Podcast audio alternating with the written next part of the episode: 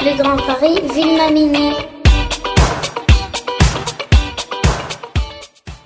Direction Fresnes, où j'ai rendez-vous à l'écomusée du Grand Orly Siane Bièvre avec la directrice Anne-Laure Chambaz qui va revenir sur cette notion d'écomusée, un musée qui change euh, notre regard sur la banlieue.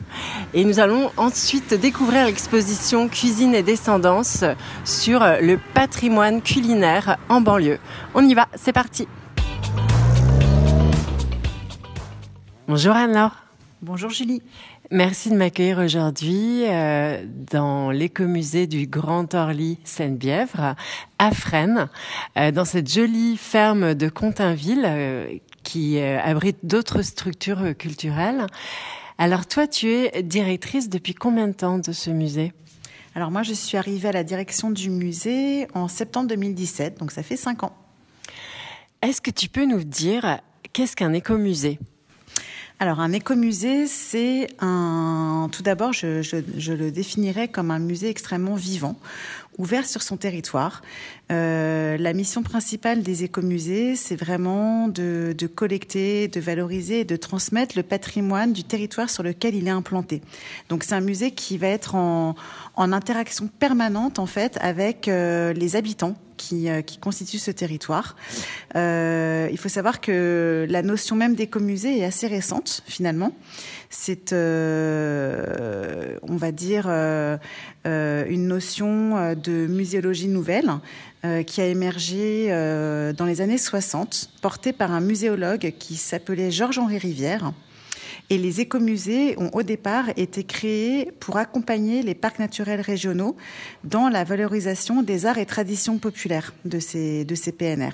C'est pour ça que euh, vous avez surtout et souvent des écomusées en milieu ruraux, par exemple. Si vous avez la chance mmh. de, de faire du tourisme ou de voyager en France, euh, vous avez souvent un petit voilà écomusée du Perche, euh, il y a un écomusée à l'île de Ré, il y a des écomusées en Bretagne. Euh, voilà, on a un très grand réseau d'écomusées en France. Mais nous, ici, on a une particularité, c'est qu'on est un écomusée en milieu urbain. Donc en fait, c'est aussi un musée qui permet de porter un autre regard sur la banlieue, de collecter, de partager euh, euh, des témoignages euh, du territoire et de tisser du lien aussi entre les habitants qui puissent voir vraiment leur ville autrement en fait. Exactement. En fait, euh, ma volonté, c'est vraiment euh, de pouvoir euh, redonner ces lettres de noblesse à la banlieue, de pouvoir montrer et valoriser vraiment toute cette richesse en fait qu'on a dans nos villes de banlieue, qui sont souvent méconnues, parfois même méprisées. et donc, je pense qu'on a vraiment un rôle à jouer, un rôle social et pour pouvoir en fait être acteur euh, vraiment du dynamisme euh, de, de, ces territoires. Et pour ça, euh, on, a, on a vraiment à cœur de faire participer les habitants, en fait, dans la désignation de leur patrimoine, parce que ça, ça nous concerne tous. Alors, par exemple, quels sont les moyens pour que les habitants soient acteurs par rapport à des expositions comme celle-ci, qui est une très jolie exposition qu'on vient de voir, Cuisine et Descendance? Alors, par exemple, pour l'exposition Cuisine et Descendance, nous avons euh, vraiment invité euh, des habitants à participer à la conception même euh, du discours scientifique de l'exposition. pour ce faire, on a mené des enquêtes assez poussées. on a vraiment embarqué les gens dans l'aventure de cette exposition Cuisine et Descendance. donc, on a 18 habitants qui nous ont livré leur leur vécu, leurs souvenirs, leurs habitudes euh, en lien avec la cuisine. Euh, voilà, et c'est vraiment en partant de l'analyse de ces enquêtes que nous avons construit le discours scientifique et que nous avons même construit le parcours muséographique de l'exposition. Un joli parcours, euh, une belle scénographie qui est signée. Alors la scénographie est réalisée par Nicolas Franchot et le graphisme par Stéphane Rébillon. Alors donc c'est une exposition annuelle. Il faut savoir qu'en général euh, il y a une expo par an. Vous allez donc euh, la perpétuer par des, euh, des conférences, des actions autour de cette expo qui est vraiment un joli témoignage du paysage culinaire en fait qu'on a pu trouver en banlieue. Bah, merci pour les compliments. oui, effectivement, en fait, on est, on est, je suis assez contente du résultat parce que je trouve que c'est euh, une scénographie immersive, très mmh, vivante et ludique. Voilà, ludique, euh, et en même temps qui dit beaucoup de choses. Euh, et pour euh, diversifier le propos, pour l'enrichir et pour la faire vivre, cette exposition, effectivement, comme tu le dis, on va avoir une programmation événementielle, donc bah, qui commence là, en fait, très vite. on va avoir pendant les vacances de la Toussaint, une chasse au trésor pour, euh, pour les enfants. Euh, donc ludique, mais en même temps euh, très pédagogique. On a un cycle de conférences qui, mhm. qui commence dès le mois de novembre. On a des rencontres également de prévues au cinéma de la Île et Rose. Donc on fait des projections en lien avec la thématique, des spectacles également organisés avec la Maison du Comte de Chevilly-la-Rue qui vont avoir lieu dans l'exposition. Donc ça, ça va être super sympa. Euh, et tout plein de choses et, et plein d'ateliers, plein d'animations euh, en cours de construction, mais euh, je, je, ne doute pas que ça va être très très riche. Tu m'as parlé d'une balade. Ouais, alors effectivement, on a deux, euh, deux partenariats en fait pour organiser des balades, euh, puisque comme tu l'as dit tout à l'heure, on a vraiment la volonté de pouvoir faire découvrir autrement le territoire aux, habitants, et on a une balade très sympa avec la compagnie KMK. Mhm. Ça s'appelle les balades à déguster. Et donc euh, le principe en fait est de partir en exploration euh, dans Fresnes euh, avec un spécialiste de la cueillette en milieu urbain. Euh, afin de pouvoir euh, bah, dévorer sa ville, quoi, hein, la, la, déguster, la goûter. Super, super idée. C'est super sympa, euh, on en a déjà expérimenté. C'est un cycle qui va se dérouler toute l'année puisqu'en fait on va suivre la saisonnalité. Donc il va y avoir la balade d'automne, la balade de printemps, la balade d'été, la balade d'hiver, voilà. Et euh, on veut euh, créer vraiment des moments très conviviaux et créer du lien entre les habitants. Donc à l'issue de chaque euh, balade, il va y avoir un moment de dégustation en fait et de partage et même un peu cuisiner ce qui aura été récolté. Bon, de toute façon, c'est vrai que la cuisine, euh, ça fait d'air et euh, je trouve que c'est vraiment une très belle exposition. On a envie de, de la créer sur les toits, en fait.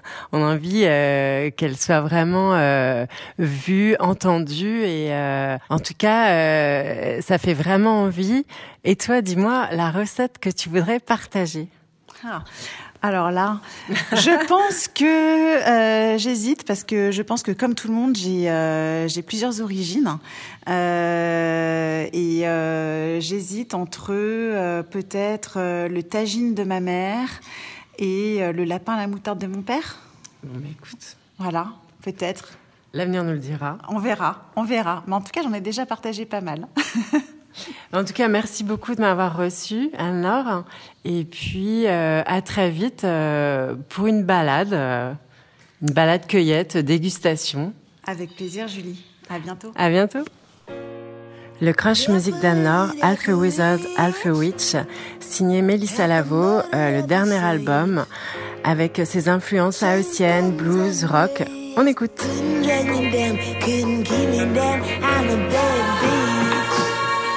Pour retrouver les infos, les actus de l'écomusée du Grand Orly Seine-Bièvre, rendez-vous sur leur site écomusée-grand-orly-seine-bièvre.fr, sur Instagram Écomusée Grand Orly et Facebook Écomusée Grand Orly.